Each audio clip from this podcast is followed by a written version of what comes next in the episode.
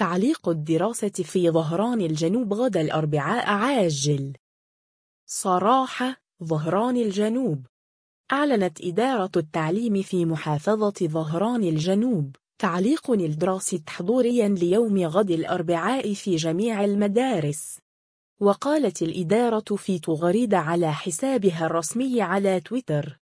بناء على التنبيهات الواردة من المركز الوطني للأرصاد والحالة المطرويه وحرصا على سلامة الجميع تقرر تحويل الدراسة عني بعد اليوم غد لربعاء أربعة أحد عشر 1444 هجري عبر منصوت مدرستين بجميع مدارس.